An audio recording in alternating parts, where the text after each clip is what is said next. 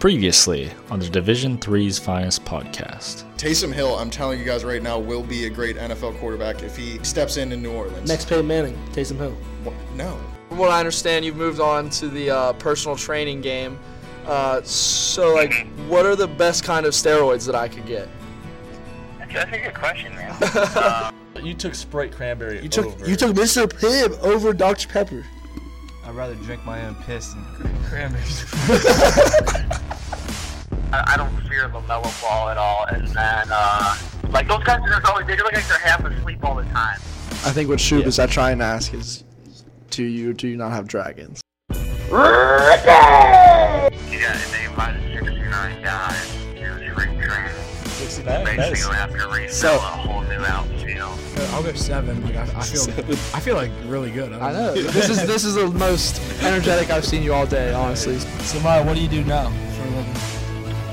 Yeah, I, I work Jacob. Uh, You're professional now, big professional guy.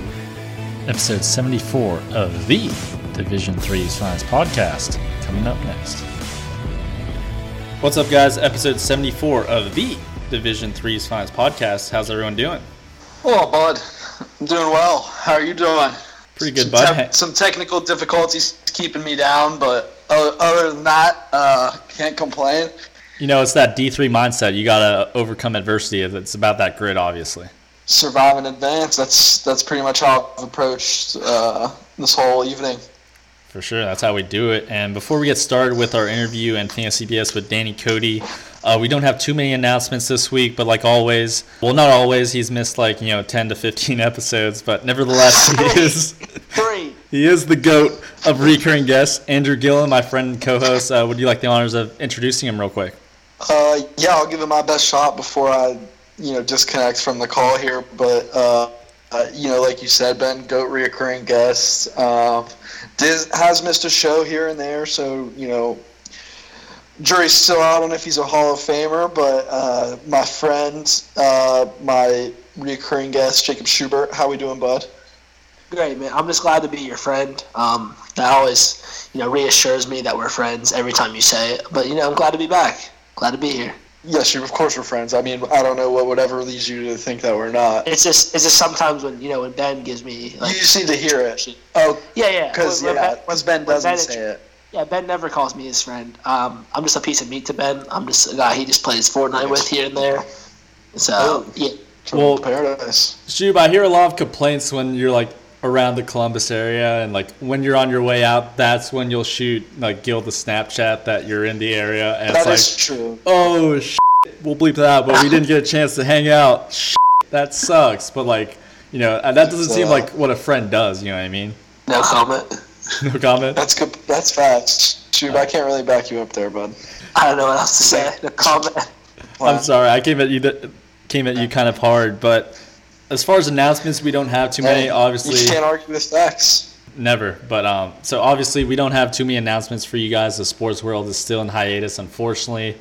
So uh, we'll still be sticking with these interviews, continuing to try to get D3 athletes that are excelling in the professional sports industry to on the podcast, and we're just gonna keep that trend going. And hope you guys have been enjoying these interviews. It's been a good past couple months for uh, the podcast, and we have to thank you listeners for you know sticking with us, even though a lot of podcasts in quarantine aren't doing as well statistically. This was actually our best month ever, uh, April 2020. So big thank you to you guys for all the support and helping us continue to grow. Huge shout out. Yeah, we love you, listeners.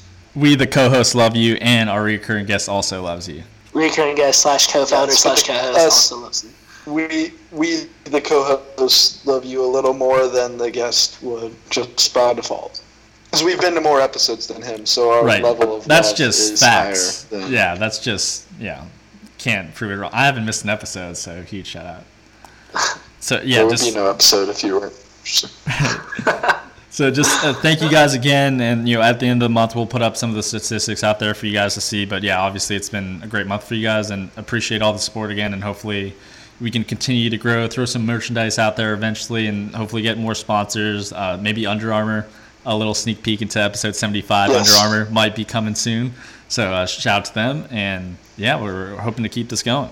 Yeah, I think that's it for shout outs and announcements. Again, obviously, shout out to the listeners, but now we have an interview with uh, Houston Astros minor leaguer Danny Cody. Ben, you know what to do with the air horn. Here we go. A few moments later. Now joining us on the podcast. This is his first appearance on the show. He's a minor league pitcher for the Houston Astros, and he was also the first Division three player taken in last year's MLB draft. Danny Cody, first question: How's quarantine life going for you? And you know, when can we get Altuve on the podcast? Uh, you know, quarantine life's great. Um, you know, just kind of doing what everyone else is doing, just kind of sitting around, watching Netflix, playing some video games, getting some workouts in when I can. But Yeah. Um, you know, it's it's been it's been tough. What's been the big Netflix show? Oh, so it's actually uh, it's a pretty good one. I liked uh, Nailed It. I don't know if you guys have seen it, but I have not. Yeah, oh, is it that? really- Uh, is it that cheer documentary? It's no, it's uh actually like some baking show where they just grab like three random people that don't know how to bake, and then like have a professional professional chef make some dessert, and then these three people just have to figure out and try to like make it, and they're like the ending products are just hilarious. so that's been like That the kind of out of the out of the norm one I watched, but obviously like everybody else watched Tiger King and stuff, get Right. on that. Yeah. So Nice. it's it's it's been it's been a lot of time filled watching some Netflix shows for sure. All right, so first big time journalism question uh, we have. So the theme of our podcast, named Division Three's Finest, uh, comes from us being former D- former D three athletes. Uh, you know, while still pretty elite, we did play at the D three level, um, and then we've transitioned into the podcast game. Uh, you know, like most D three athletes, college athletes in general, uh, we really just playing baseball for the love of the sport um, and trying to play as long as we could. Um, you, on the other hand, are not like most D3 athletes, um, All American at Baldwin Wallace, and now getting paid to play baseball while we can't even get paid to uh, podcast. Um, so, just real quick, uh, can you give us an intro on yourself, kind of your background with baseball, um, and just kind of what drives your passion for, for the game? Sure. Uh, so I, I grew up near Cleveland.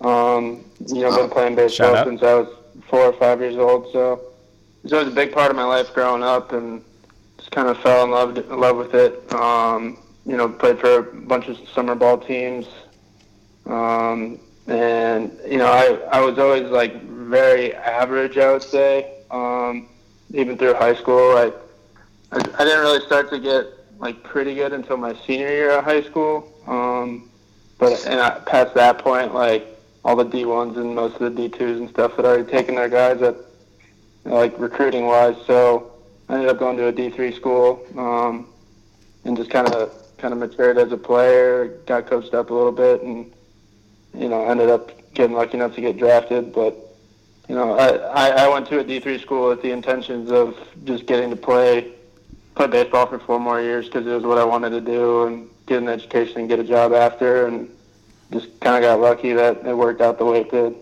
Yeah, so you know you already kind of touched on this a little bit, uh, but your story is very unique compared to some of the other Division three guys that got drafted that we've had on the podcast. Uh, most of them, they were four-year standouts, immediate All-Americans, guys that hit over 400 uh, since their sophomore year. Like very, very early on in the process, you could tell they were just playing at a different level from their peers, and that they, should have been like a Division one type of guy. Uh, but just looking at your sti- statistics, you know, first year you only made one start. Sophomore year, your ERA was still pretty high at a 4.70 ERA. And just two years later, somehow the Astros select you in the MLB draft. So it seems like whatever you did, whatever you ate after your sophomore year, every kid in the nation needs to be on that program. And I need you to forward me that pro- program as soon as possible. And then, but I guess my question is, how on earth did you flip the switch after that sophomore year from being just a, you know, an average, an average Division three guy to now, you know, all of a sudden your last two years at Baldwin Wallace, you're one of the best pitchers in the country. Yeah, um, I guess it kind of goes back to like my last year of high school because as a senior, like I was the ace on my staff and pitched a lot of innings, uh, broke a couple school records, I think. So, so I was really good, and I, I kind of went into college with the mindset that I was, I was kind of already good enough. I mean, even though I was going to a D three school, I still thought that you know I could play, and kind of got to college and uh, I made made a start early in the season and it didn't go very well. So I really kind of struggled to even get on the field after that. So kind of going into that summer, you know, I just I tried to put in some work and I, I did get a lot better. I ended up throwing probably like 40 innings my sophomore year, um, but you know the results kind of still weren't there. So it was just just trying to get a lot of work, really, just to be able be able to be out on the field. It wasn't even necessarily like trying to become a, an All-American or anything. I just wanted to be able to play. And I think the biggest switch for me was I played in the, the prospect league after my sophomore year of college, and it kind of gave me gave me a good routine to stick with. Um, I was getting consistent starts. I, I think I started like 12 or 13 games that summer. Um, so you know, just between that and just learning out how to treat my body the right way and um, getting in a good like between start workout routine as well as like off season routine. I think that helped me out a lot. So, so yeah, you know, my junior and senior year just kind of flipped the switch. Uh, all the hard work that I'd put in the couple of years before that just kind of finally came to fruition and kind of to see more results on the field. So. For sure. And any uh, D3 guys listening out there, you know, it sounds like you got to, whatever you got to do to get into the prospect league, you know, do it because it's going to change your life. And during those last two seasons, obviously an awesome turnaround for you. But when during your career did you kind of feel like becoming a professional was a possibility? And was that possibility ever kind of lingering in the back of your mind during that senior year? Like, you know, I got to keep this going. I got to get my ERA down if I want to get drafted. Or was it more like, just 100% focus on pitching and doing whatever you could to help the team win. Yeah, so I mean, like I know, I know, I think you guys had Toby Welk on the podcast and stuff like that. I know yeah. he he probably had a good idea he was going to get drafted almost all the way through college just because of the results he was putting it up. But right, um, like my junior year, my velo was still probably like 91, 92. I knew that probably wasn't going to be good enough, especially as a D3 guy. Like I mean, no one's going to take a D3 90 mile an hour arm anyway. So I, I really had no expectations um, of getting drafted really until my like the beginning of my senior year because it was like the second. I think it was either the second or the last outing I had. I played in the Coastal Plains League my jun- after my junior year, and we were playing one of the teams in Virginia, and they had the velo up on the scoreboard. And I was coming out of the bullpen for that summer, and just kind of came in. I was like, this is the first time I've seen my velo all summer, so I just kind of let, let the ball go a little bit more than usual and turned around after a couple of them and it was saying like 94, 95, 95. Mm. So that was like kind of the first time my velo had ever been that high. And I was like, damn, like maybe this could this could work out. So right. Um, I, I went to a, a pro showcase the beginning of my senior year. I hit 96. I think 96 there. Um, so then teams kind of started to call a little bit more and showing up to practice stuff to watch me throw, and it was it was definitely a new experience for me. Um, it's kind of hard to get used to, just because it, it, it kind of gets in the back of your mind, like I, I feel like I should be trying to throw as hard as I can, but really that's not the best thing to help the team win. So right. that was probably the biggest biggest part because there were scouts at pretty much every game I threw in, so mm-hmm. it, it was a different experience than just trying to go out there and compete and of did the best I could with it. So. Yeah, so you know, you talked about you uh, you were from 90 to 91, and then you make a jump from 95 to 96. What was like some of the things that helped you make that jump? Because you know, even though it's four or five miles per hour, that's not an easy jump to make. You know, sometimes people just think, you know, 91 you're just tapped out, and then you make a four mile per hour jump. Uh, what helped you get like gain those four extra mile per hours? Um, I, I think the biggest thing besides like the typical like lifting weights and eating right and all that stuff was probably just like more focused during my catch play. Um, we actually had a guy that got drafted from my school three years when I was a freshman. He was a senior and he got drafted by the Padres. And kind of the first thing that he said when he came back was like the biggest difference was just the way guys play catch at the pro level. Um, to kind of go in every day, just really focusing on getting their bodies like synced up and mechanics good and really just trying to throw the ball as hard as they can every day and catch play. So that's kind of what I did um, throughout my junior season and in the summer ball. And then I think just kind of coming out of the bullpen, it's a different mindset. It's just kind of like I'm only going to be in here for an inning, so I'm just going to let it go instead of having to conserve energy for six or seven innings. So um, I think kind of all that just kind of kind of helped me get to that point. Yeah, and just to follow up on that, like you touched on it a little bit, but your senior year, um, obviously there's a lot more scouts in the stands checking out your higher velocity, but you know you still had a really good year. You were able to kind of tune out that noise. What was your mentality during that year? Was it you know getting more juiced up for these stars because scouts were in the stands, or were you kind of just trying to stay in your own world, tuning them out? What, what was your mentality that senior year? Yeah, I, I think it was more just trying to tune it out. Um, I mean, it's it, it definitely got a little bit easier towards like the middle and end of the season as opposed to the beginning. Um, just because that would have been like the first time that the scouts had been there for games and stuff. But Right. it, it did help that they were also coming to practices and stuff before the season had started. So I'd already kind of gotten used to used to having them back there. Um, Gotcha. So that helped. But yeah, I was really just trying to tune it out and just do what I controlled what I could control. And I figured if if teams were already coming because of what I reason that I should change what I've been doing. So just trying to keep going with that mindset. Yeah, and so kind of on that and a little bit of what we just talked about, you touched on it. Kind of things started slowly progressing, uh, you know, as you got a little later on uh, in your college career. Um, but did you have any idea of like what teams were looking at you um, as you got closer to that draft, or like maybe what round you were getting drafted in? Um, and you know, obviously, anybody who's played baseball seriously has had like a dream for you know that draft, that draft day phone call. So, do you mind just kind of walking us through that day and kind of Yeah. of uh, Yeah, sure. getting told you're playing Major League Baseball?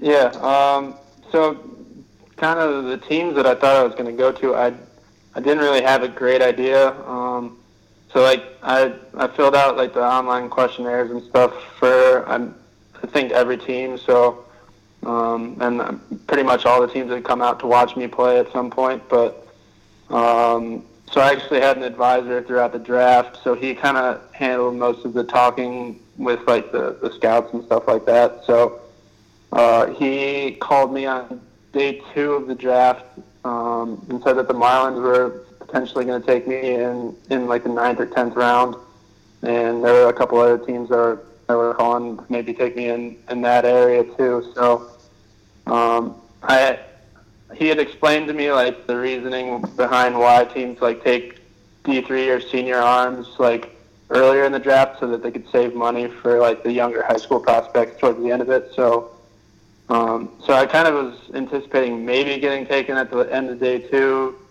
Ended up not happening, and then day three rolled around, and it was like it could literally be any team at this point. Like, Right. so uh, just stay ready. So, um, so we had actually a party at my house on because we assumed I was getting drafted, but didn't know when. And then the thing was like, if I did get picked, we didn't know when I would have to leave to report. So we didn't know if like the day after the draft I was supposed to leave. So we had a party on day two of the draft. Um, had a bunch of people at our house and didn't get picked. So then day three it was just you know me, my my mom, my dad actually had to go back to work, and I think it was my girlfriend, my aunt, and grandma. So we were just all sitting there like playing cards because I I couldn't like sit still and do nothing just because I was getting anxious. So um, ended up getting a call at the beginning of the 17th that the Astros were going to take me, and Shout it was out. just a crazy moment. I mean, it was just mostly like a relief that the whole process was already over, and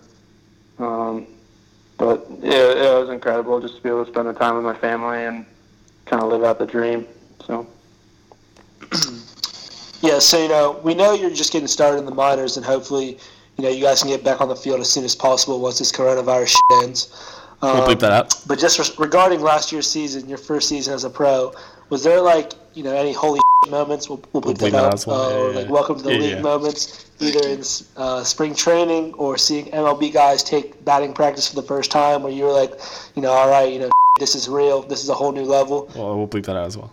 yeah, uh, I mean, I guess I guess one of them would just kind of be like right after the draft and we reported and stuff. You you know you go through like some workouts and stuff before they send you out to affiliates and um, so I'm there I'm there for like a week or two before all of like the guys that had finished their college seasons got in and at like the time of the draft the college world series is still going on so you know we after our our workouts for the day. We'd go back to the hotel and like turn the College World Series on, and then um, watch all those guys play. And then a week later, like the guys that I was just watching on TV are coming in, and I'm playing with them now. So that was like a, a kind of a cool moment. Um, and then at that same time, like uh, Carlos Correa was rehabbing, so he would he would be in the weight room working out like right next to you. Jeez. Um, and like Joe Smith, who was a reliever, in the same same boat, like throwing on the same field as us. So it was definitely wild going from. And, Probably uh, just a little difference. yeah, for sure. And uh, just expanding on that a little bit, um, in an article we found online, you know, we're top level researchers here at the Division Three Finest Huge. podcast. Yeah, no, no big deal. But we saw your pitching selection described as you know mid 90s, topping at 96, like you said, alongside a slider and a changeup. Now we've had former D3 hitters on the pod saying you know it was a whole new game transitioning to, from D3 to the pros. But just from a pitching perspective, for you personally, how difficult has that process been making that transition? Yeah, it's, I mean, it's definitely an adjustment. Um, I mean, I've, I've played against D3 guys that I definitely think could like compete at the pro level that just didn't get a chance. But I think the biggest difference is just like the depth of the lineups. Like playing in a D3 game, like you know, maybe the one through four guys are pretty solid, and then like five through nine is like like for sure next year accountant dudes. So like that that's definitely the biggest thing. It's Or like podcasters. yeah, no offense, boys, but um, so like that's probably the biggest thing, and like like everybody has power now. It's not like the three and four hole hitters. Like like a nine number nine hitter has the capability of taking like 450 deep center. So like that's pro- that's probably been the biggest difference for me. Next year, accountants. That's a great line. I'm gonna have to remember that one. Yeah, add add that to my arsenal. Um, so, last couple questions here before we get into uh, some rapid fire uh, on Fantasy BS. Um, unfortunately, for you know you and everyone in the sports world, we're just stuck without sports for the time being. But you know, for you, getting drafted, kind of transitioning into a new. Uh, I don't know. You're back at the beginning, I guess. Um, what's your mentality like? Are you just like trying to stay in shape? Um, how often are you throwing? And, and just what are some of your thoughts on the proposals, uh, like robot umpire for three state league uh, to get to get the MLB back? Yeah, um, I mean, I'm trying to just kind of treat this like we'd still be playing. So, been throwing like five, six days a week still. Um, thankfully, I got we have a set of weights in my basement, so being able to keep like that. So, I'm, I'm just kind of trying to stay as ready as I can in case we ever do go back. Um, but you know, all, all the thing, all the suggestions and stuff people make kind of keep changing. Like, uh, maybe we'll play in the team like stadiums with no fans. Maybe we'll be playing at the spring training complexes. Um, but the other thing is like everybody's been talking about getting Major League Baseball back, but like I don't know how that works out for the minor league guys. But if you if you do have a Major League season, you at least need to have some of the minor league teams playing because of you know maybe potential MLB guys getting hurt. You need guys to be able to call up, but I don't know how like reasonable it is to have all of the minor league teams down there playing. Um, so it's all the proposals are kind of different. Um, I mean, really nobody knows what's you know. It's, obviously, it's never happened before, so nobody really knows for sure what's going to happen. My But president. really, I'm I'm cool. Just whatever whatever way we can get back on the field, I'm game for it for sure. Would you argue with the robot umpire? Would you still argue with Uh, you know. I I- would I would probably. kinda- That's why I asked. Yeah, so I kind of go back and forth on that because like there's some umpires that you, you'll play for that you love them as a pitcher, and some of them you don't. So, um, Take away I think I'd say Like, hey, this guy likes me. Yeah, for sure. Like I, I think there's definitely guys that you know, especially like the D three umpires. Like you have like the same three guys umpire like on a rotation for all your games. So it's like, all right, I know this guy's gonna like have a big zone, so I'm pumped to throw today, or some other guy that's like bl- half blind, can't even figure his life out. So like, so it's I kind of go back and forth. I like the human element of it, but it also would be kind of cool to just pitch and know, like, if I had a location that it's for sure going to be a strike or not. So I'd, I'd, I'd probably have to, like, throw to a robo umpire first and kind of see how it went. But Yeah. I kind of like the human wait for it to element. f- up and yeah, We'll be Yeah, exactly. Yeah, no, I, I, I like the answer, but I think you just, I think we all would. Yeah, yeah. I'd say as a pitcher, we probably get the benefit of the doubt more often than not, but it's all right. So we had this as one of our rapid fire questions, but while we're on the topic, you mentioned Toby Welk, and he was on the pod, and he he stated that he thought that D three umpires were hundred percent better than minor league umpires. But you know that's from a hitting perspective. As a pitcher, that's obviously a good thing if you're getting a couple inches here and there off the plate. But what's your experience with minor league umpires so far compared to your D three days?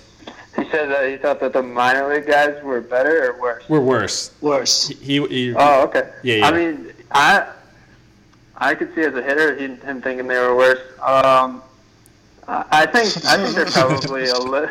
I would say they're probably a little. That's a little bit nice way to better put than it. the D three guy. I, in my experience, I would say the minor league guys are probably a little bit better. Um, it's Okay. definitely not a, as big of a gap as you would think. Because you know they're in the same boat. They're they're the guys that are like really new at this, trying to work up their way to the big leagues too. So Right. it's like I'm, I'm sure like a lot of those guys like were umping high school games like a couple weeks before that, and then all of a sudden they're umping minor league games. So like some of them aren't great, but I'd say like at least it's a little consistently more better um, at the minor leagues. But it's a bold bold statement by Toby for sure. yeah, we'll, we'll keep asking around, and we'll see if we can get a definitive answer on that. All right, so the last question we have here before rapid fire, uh, you know, but going off our Division Three theme, unfortunately, at the Division Three level, we don't get all the bells and whistles like the spoiled Division One and professional guys. Uh, no offense to you, since you're professional now. Uh, but do you have any funny or crazy baseball stories from those college days? Maybe something you know that happened during your career at Baldwin Wallace that you know you could never imagine happening at the Division One or pro level. Yeah, um, I guess like one of them we. So my school's near Cleveland, so like the first couple of weeks of the season, are there's still snow on the ground, so we would usually travel south for a couple games. And it was my my sophomore year. We went down to Virginia to play um, like a couple other teams from up north, so we weren't even playing any teams that were down in Virginia. And we had to get down to the field like a couple hours early because we had to pull the tarp off of this field that wasn't ours in Virginia, so that we'd be able to play the next day. So that was definitely like a interesting experience having to go pull up a tarp that wasn't ours. Yeah, that's wild. Um, we we also had like uh, one of our conference games. We were playing a team. Um, we were supposed to play them on like a Saturday, I think, and the games ended up getting rained out. And so we we thought we were just going to play on Sunday, but we weren't allowed to play the team on Sunday. We had to push it back till Monday because on Sunday a high school team was using the field, so our games got pushed back an extra day because of the high school games. Hate to hear that. You said that was in your conference. Yeah, it was a conference game. Well, they play like they play their games in like a park. It's like behind like a giant eagle. Like it's not even really on their campus. So some high, some high school team was using the field, so we had to we had to wait an extra day. That's insane. Yeah, that, that's probably not happening at D1 programs. What, what team was Yeah. it? You, are you gonna name names? Because me and uh, name- me yeah. and Gil, we're from Ohio, so Oh, yeah, it was got the IC a Capital? little bit. It was Capital. Yeah, that I'll makes sense. I was gonna guess Capital. Yeah, I'll call him out. Shaking my head. That's close by. oh well.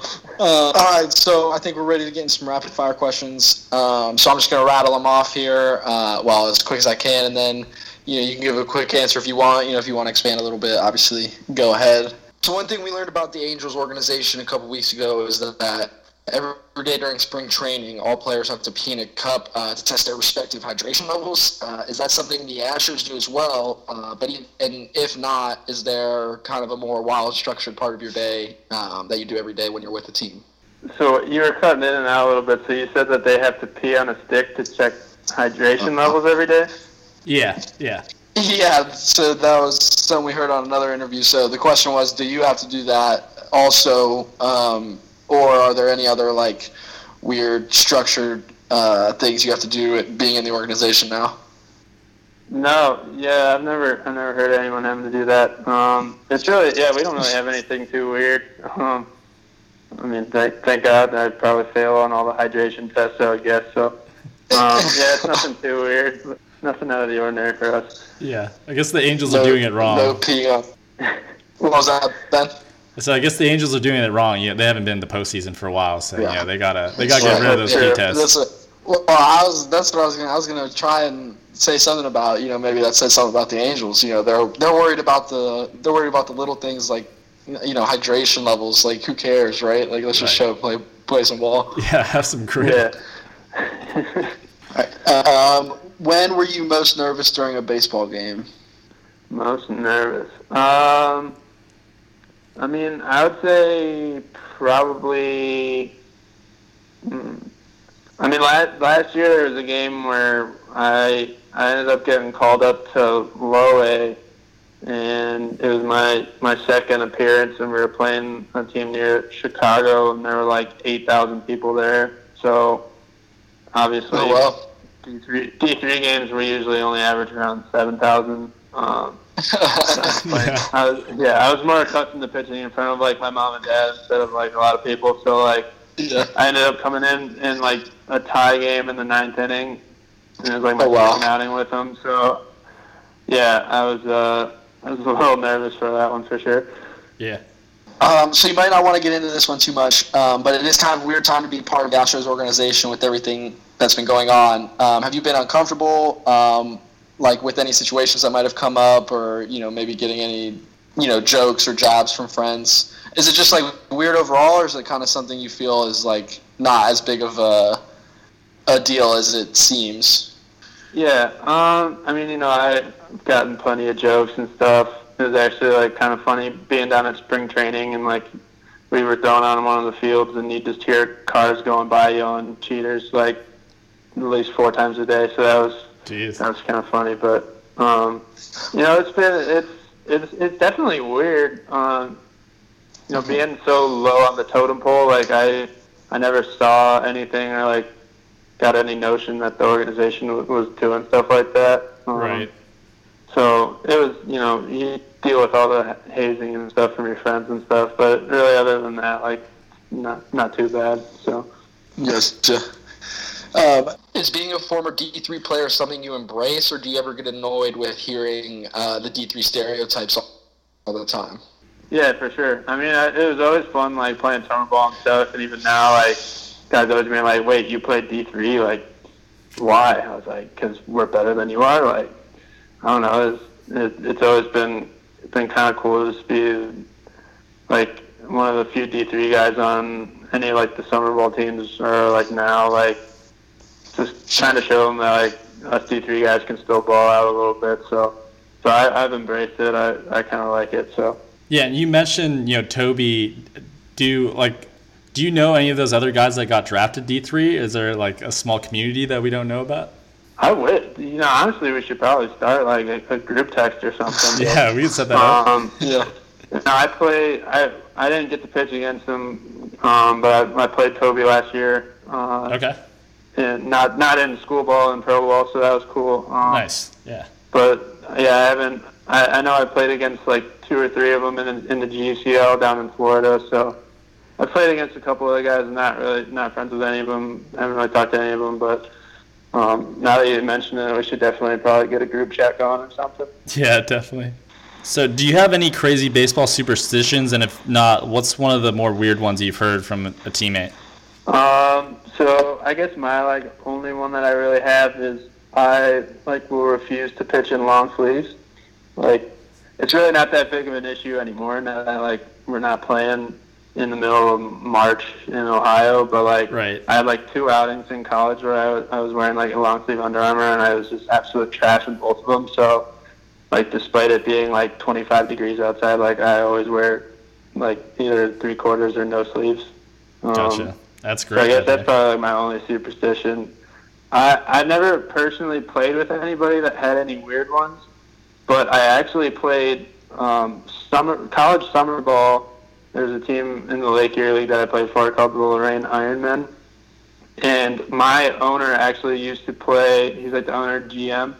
He used to play in the big leagues and played for like the Indians and maybe one other team I can't remember. But he was like literally like the most famous player for superstitions. His name's Kevin Rhomberg, and he like had one superstition where if anybody touched him like ever, he had to immediately touch him back. So there was like one time where he was going to the bathroom or something, and somebody touched him underneath the stall, and he started freaking out, and he had to run around the clubhouse and touch every single person in the clubhouse back because he didn't know who it was. Oh my god. Um, and he like he refused to take like turn right, like ever, because you, you, when you run around the bases, you only turn left. So yeah, he never turned right. He only turned left because when you run around the bases, you you run you know left when you go from first to second. So like on his way to the field, so like if he had to go right, he would like take what is it? What is it? Four left or three lefts instead of taking the right. He's just yeah, he's a weird dude for sure. Yeah, that's pretty crazy. Shout out uh, Zach Ed- Edmondson. He was a pitcher uh, our freshman year. He refused to let anyone touch him when he pitched, even in the dugout. So that was a that was a wild one we saw personally. So next one we got. Uh, what's the longest bus ride you've had to go on during your baseball career, and what's your go-to gas station snack? Uh, longest bus ride was uh, my freshman year of college. We went to Texas. So Cleveland to Texas was about 25 hours. Jeez. And then on the way on the way back, it was actually during daylight savings, so we lost we lost an hour because of the time change and an hour because of the time zone. So like well, completely it was like 28 27 28 hours something like that. So Yeah. yeah, that's for sure the longest. Um, go to snack at the uh, gas station. Probably might be a hot take, but I like the hot fries. Like they're like. Um, I like that. They're like a dollar sixty or something like that. A lot of people think they're trash. I think they're great, but it's like a dollar sixty. It's almost an entire meal, and they're pretty bomb. So I'd probably go with that. Yeah, that's a good one. Uh, Toby said Clif Bars, and we've been Clif making Bars. fun of him ever You said since. Clif Bars? Yeah, yeah, It's not like snack. yeah. Yeah, that's what. And listen, we didn't want to be rude when he was on. No, I'm just kidding. But I told him it was a weird pick. Like that's just, especially for a gas station snack, you can't go Clif Bar. Maybe he just thought the Orioles were going to listen, so he was putting on a good face. That has to be it. I, I That's the only reasonable explanation. Strictly Clif Bars and Aquafina for me. All right, so um, They might get mad at you for drinking Aquafina. That's true. That's true. Uh, so, last two questions we have before uh, our fantasy draft. So, uh, what's your ultimate goal in baseball? Ultimate goal. Um, I mean, I guess cliche would be get to the big leagues. Um, really, really, you know, I'd never expected to be playing to this point. So I, I just kind of want to, whatever my my potential is as a player is really just what I want to reach. Um, whether or not that's going to be good enough to get to the big leagues or not, so be it. But uh, I, I definitely think that now that I'm in the in, in pro ball, I have a lot more resources to use to to improve. So I think I can get a lot better. So really, just trying to get as good as I can, and you know, if the big league things works works out, it, great. But um, yeah, just trying trying to reach my potential is probably just my, my biggest goal. For sure. And last one we got. So, kill Mary. We'll bleep that out. Um, but tacos, quesadillas, and burritos. Tacos, quesadillas, burritos. Uh, I'm gonna have to kill tacos. Wow. I'm gonna. Yeah, I know it's hot take, but That is a hot kill take. tacos, quesadillas, marry burritos. I hear you. I, that's actually, I can't argue with that. I think not that tacos are overrated, but I, I think my argument is quesadillas and burritos are underrated when faced That's totally my thought tacos. process. For sure. Yeah, tacos are great, but like when it comes down to it, like I'd rather have a quesadilla or a burrito. I think I feel like Yeah. especially especially burritos just like way more. It's like a utility player. Like you can put whatever Sure. you want in there, man. But like Right. That's what I was gonna say. There's more to it. Not trying to get crazy. Yeah, for sure. All right, so I think we're ready for Fantasy BS. Um, for all you first-time listeners out there, our last segment segment of the podcast, we like doing a fantasy draft of a random topic with our guests. Um, today's Fantasy BS topic is activities we think we could take Michael Jordan in, uh, things we could beat him in in honor of the Last Dance documentary going on. Um, that all of us true sports fans, you know, are watching live. You know, when it comes on. Uh, unlike our our reoccurring guest uh, Jacob Schubert, who apparently has better things to do on a Sunday night than watch The Last Dance. So I've watched it. records it and watches it in the middle of the week. Um, so I don't record it. I have the ESPN app, so I just watch it whenever I please. I was I was about to say I didn't want to interrupt, but I've been watching it on Monday nights because if you watch it on the ESPN app, there's no commercials. So I think I'm with my boy over there. That's crazy. You couldn't even let me roast him. uh, but that's all right. That, that's all right. I, I if see that's the thing is Shub just makes these wild claims and doesn't back them up. I didn't know anything about the no commercials. That's the first time I heard it.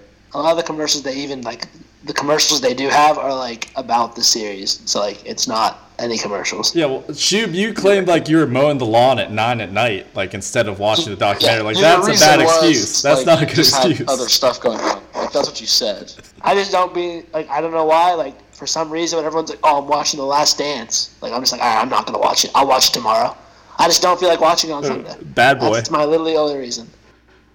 Anyways, guys, we'll be doing three picks each. As our guest, Danny Cody will have the first pick. My friend and co-host Ben Gavlik will go second. I will have the third pick, and last but not least, our recurring guest and apparently my, my friend, I guess, Jacob the Bald Schubert will go last. This is a snake draft. That, snake draft, those. So don't forget, Cody starts off with the first pick.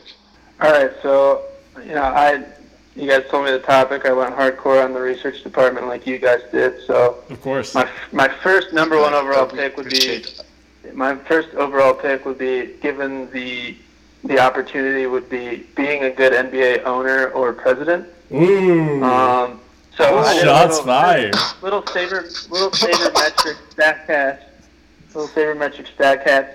Uh, he was the president of the Wizards before he became an owner of the Hornets, and they took Kwame Brown, number one overall, and then he bullied him to the point of tears multiple times, and Kwame Brown ended up a career average of six points and five rebounds, and they passed on players like Pau Gasol, Gilbert Arenas, Tony Parker, and a potential top five all-time player in the White Mamba, Brian Scalabrine.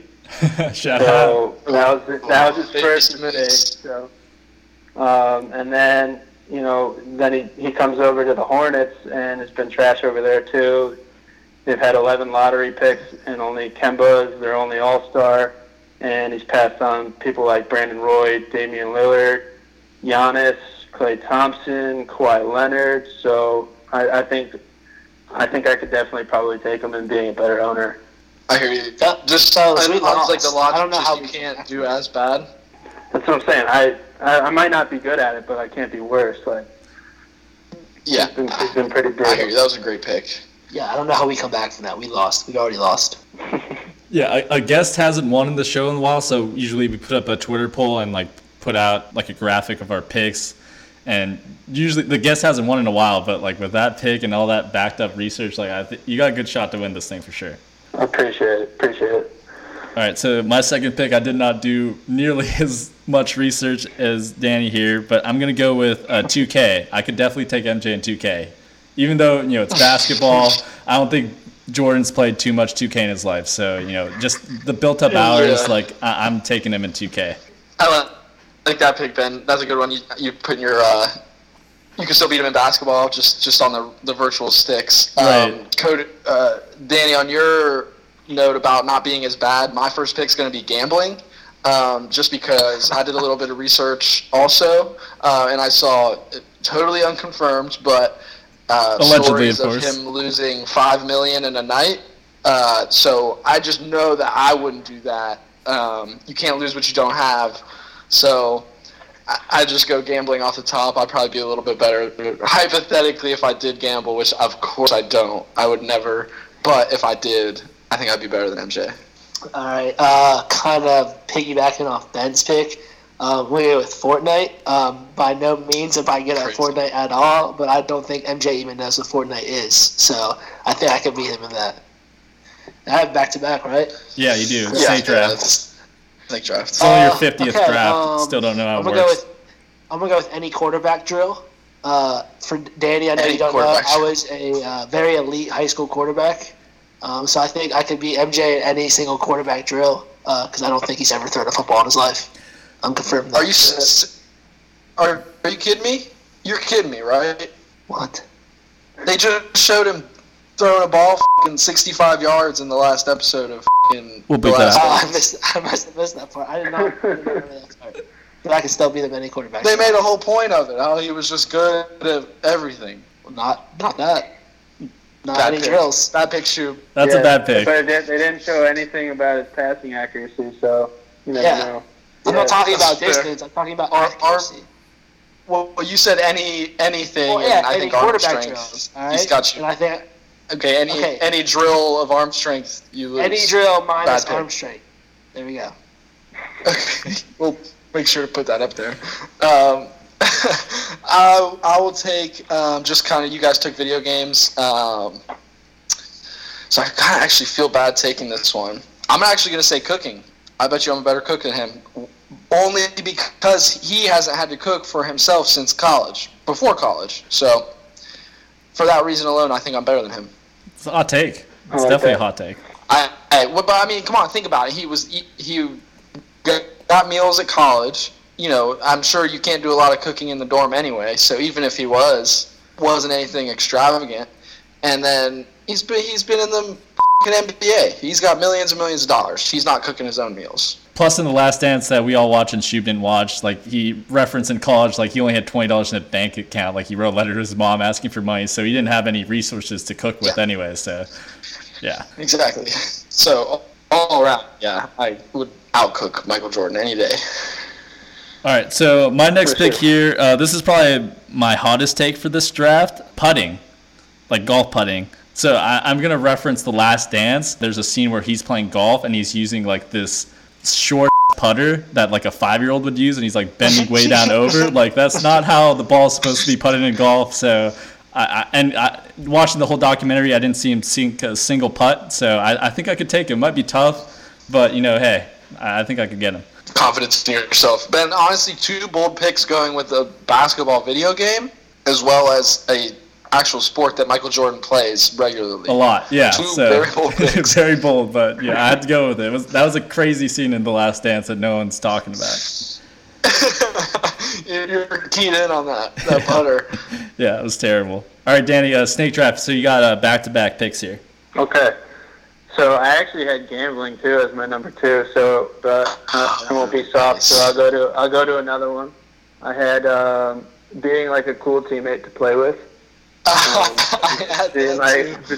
just being like a general like nice like cool dude to play with like I know he punched Steve Kerr confirmed I know he punched like maybe it was like Will Perdue or something I can't remember the other guy but I know Shout he punched out. at least two teammates like um he like ruined Kwame Brown's career because he was like bullying him to the point of tears like he literally just tried to like which like you know especially if you're trying to win, like doesn't exactly make sense, but I guess it worked out for him. But I, I'm sure plenty of the guys that he's played with don't have like the nicest things to say about the dude. So, so I guess that would be my number two. And I guess number three, I mean, it's kind of like a soft move to go with, but he did briefly play it, which was baseball. Um, he was a career 200. I think like if you only need one example of like him not being great at it was in his like only plate appearance in the movie Space Jam. He struck out while the catcher was telling him what pitches were coming. So like clearly like Oh. not that great of a player. People forget about that. People do forget. That's a good pick for sure. So I- I'm gonna go with one that I, I knew I was gonna be able to pick here uh, that none of you guys were gonna take. I'm gonna go with speaking Mandarin. Uh, living in Oh, Hong Kong, being born and raised in Hong Kong. There's no way that he's better than at speaking Chinese than me. So I'm, I'm gonna go speaking Mandarin. I guess you're not wrong. Uh, I will give you that. Um, so my third one, um, just more more than anything, kind of going along. My whole thinking of this was you got to find things he's either never done in his life or hasn't done in a really long time. Um, and so my third pick that I could be MJ in is Flip Cup. I think I dominate him. I think it's a sweep. Dude, I don't know. MJ's like an alcoholic though, so like Yeah, he, uh, I'm sure he's probably like pretty elite. But he's not. Okay, I I, I hear you. That's why I, I had just drinking in general at first, but I was like, no, no, I probably could not drink him. But it's the activity of flip cup. Like you can drink all you want, but if you can't flip the cup, it don't it don't matter. I, I sweep what- Ben J and flip cup. Here's where I think you're wrong though. Like he's already a heavy drinker, and now you're putting a competitive game in this, and he's a, com- probably one of the most competitive guys in the world. See, that's where I think you lose. doesn't translate to skill. Doesn't translate to success. You can be as competitive as you want, but if you're not good, you're not good. Yeah, shoot, these are all competitions. Like all these have a competitive. No, I'm yeah. saying, but like he is somewhat good at drinking, and you put in flip cup. Never mind. Um, I'm going with for my last pick, uh, eating contest. Pick. What did you say, shoot? I had that on mine. I You had don't hear me? mine. No, I didn't hear you. What did you say? All right, my la- my last pick is an eating contest. I could be MJ in an eating contest. I had that as well. I had pizza specifically. Yeah, I was gonna say any specific food for you shoot. All of them. All of them. That's Any food. That is I bold. don't. I actually would disagree on you. I would disagree with that. Actually, I bet you there's a food out there he'd beat you with. No, any food.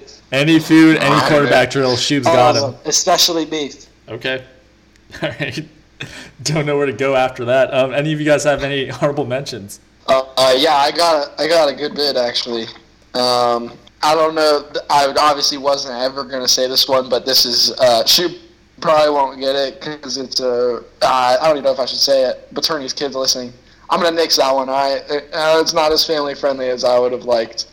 Um, I had Super Smash Brothers for the video games. I had podcasting. I think we out podcasts. Michael Jordan. Um, puzzles. I think I put a puzzle together faster than MJ. I just think he's had so much success in his life that he literally couldn't bring himself to care enough. So I beat him there. Uh, and then Spike Ball. Uh, I beat Oh him yeah. in Spike Ball. Danny, you have any honorable mentions? You know, I had I had one, but I, I kind of didn't want to say it, but uh, I'm just going to come out and go with it. So uh, I did a little research, and Michael Jordan actually witnessed uh, some, one of his friends drown when he was a kid, and then Michael Jordan also almost drowned when he was a kid, so he has a fear of water. So I definitely think that I could beat him in swimming just because he won't get into the pool. This just took a turn. that is deep research. Deep research. and then uh, the only the only honorable mention I have is uh, sleeping and talking. I talk. I could definitely out talk Michael Jordan. I don't know. Have you seen these interviews in the Last Dance? Like he's doing a really good No, job. Like I get like yeah, it's an interview, but like if someone's He's like, kinda oh, listen, like you have to if you have to talk, like it's a contest. Whoever stops talking first loses. I think I could beat Michael Jordan in that. Well, that's Really? just that's just like willpower at that point. And if you're saying you have more willpower than Michael Jordan, like that's just it's not true. I have more grit. I have more grit. All right, whatever. I, I- I'm done with this I- guy. dude, I- I I'm- don't- I'm, I'm tired of this man. Uh, I have one honorable mention. You guys took uh, some of the other ones I had. Um, and this one's probably not accurate, but just because of some of the hats I've been seeing in this documentary, better dresser like two percent of the time. Because some of those hats he's wearing in this doc are atrocious. Like you got to catch him off guard one day. You're saying one random day you both show up to the stadium, you might outdress him. Yeah, like once in a while. If he's wearing one of those stupid hats, then I, I got him on that day. Oh, it doesn't matter what else he's wearing. I got you. Yeah, yeah. All right, I think that's all we got. Uh, Ben, I can see you in one of those hats actually. You I think? think you can pull those off. I don't think so. Or uh, one of the ones that Rodman was wearing. You get either one of those. Yeah. All right, Danny. Thanks again Danny, for. thanks for coming on, man. We appreciate it. Yeah, appreciate it. Appreciate it, fellas. Thanks for having me. Yeah, it's K Weezy and we back. The rise to the throne. Envy. Yeah. Ben Franklin's. Ben Franklin's.